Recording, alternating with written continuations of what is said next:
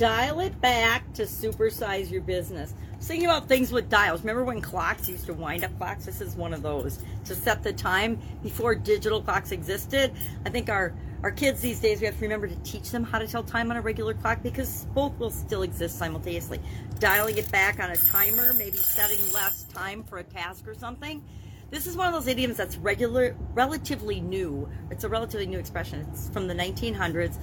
Uh, dial down or to tone something down or reduce the intensity of it or to take it back a notch, things like that. Those all came from the 1900s. 1988 is when it figuratively started to mean to reduce the intensity of something or anything, actually. Uh, dial back our passion, dial back our energy, dial back our performance, dial back the amount of effort we put into things. For one of my first jobs in corporate America during the summers when I was going to college, I was going to uh, I don't think I decided I was going to go into engineering yet when I had my first summer job at 3M, Minnesota Mining and Manufacturing. And I worked in a division where we actually made face masks, right?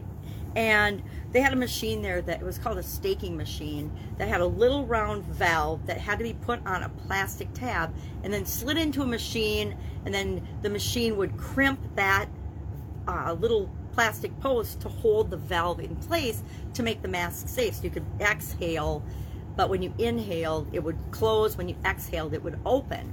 And everybody there absolutely hated doing that job and doing that machine because nobody had figured out a way to make it easy to do. Nobody had looked at the process of how they ran it. And so they were doing it in a really, really hard way. And me, being a, you know, silly college kid coming in for the summer, didn't know better. I didn't have any real big corporate experience. I'd had a lot of jobs and, and run some little businesses before, but I didn't have uh, how do you work with the other group of people in an organization where there's peer pressure and things like that, which was great lessons that I learned in that environment and took to college with me when I had, you know, the theoretical classes about how to interact with people and how to lead people and how to get along. Uh, I had real life experience that said, mm, yeah, that sounds great, but there are things like peer pressure. Uh, and so that, that's a story for another day, but I ended up figuring out a way to, to run as much on that machine in one shift as most people did, it, it, as it took and as they could in a whole week.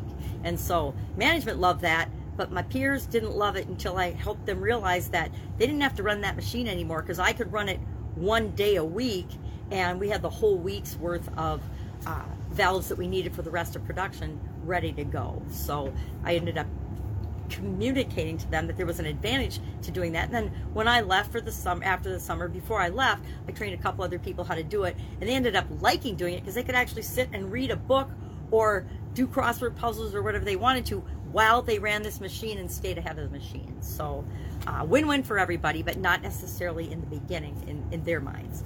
So dialing it back. That was probably my first experience where people that I worked with, okay, it happened in high school too, but, I, but this is a better business related story. People actually in the culture pressured me to dial back my performance on something because they thought it made them look bad. Uh, you see this a lot in union environments where uh, the lowest common denominator rules because they want to set the pace and the dictate the work. Again, worked in corporate America with a lot of unions uh, and outside of corporate America as well, and found that uh, not all the beliefs and practices are in the best interest of the organization or the people themselves. So dial it back. Have you ever been told to dial it back? Hey, settle down, calm down. I guarantee my ex-husband told me to dial it back a lot when we were married. So this got me thinking today. Um, with the thousands of different businesses and the different industries I've been involved in, what are the most common problems or places I see that people need to stop doing something or actually dial it back in order to supersize and grow their business. And I'll just share a handful of these. Of course, there's a lot, but the ones that come to, came to mind first are probably the ones I see the most often.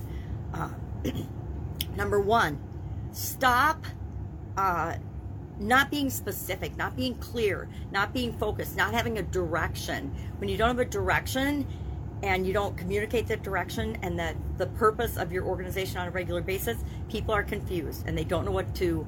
Uh, it doesn't attract customers to your business, and it does not uh, communicate and help people in your organization align to well, what's my role in having this mission happen? How do I fit in?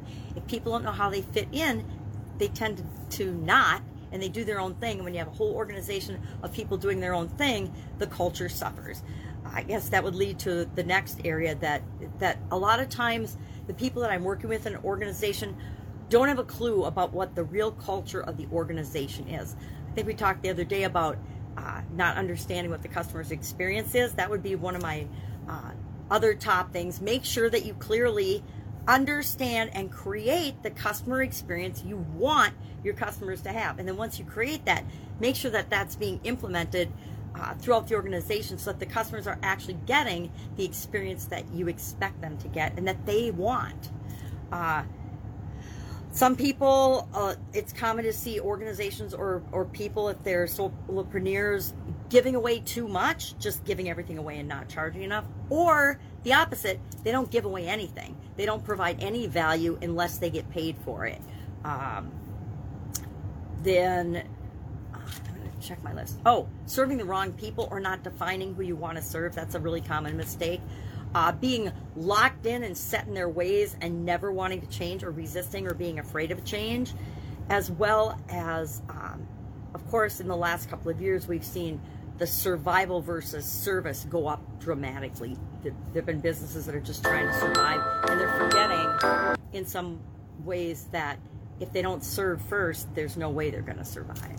So it's just a handful of things that I that come to mind that I work with a lot of organizations on um, flipping around and not not necessarily stopping, but flipping around their way that they look at uh, certain situations and the way things are, and that they can't always change the way they look at things and define things.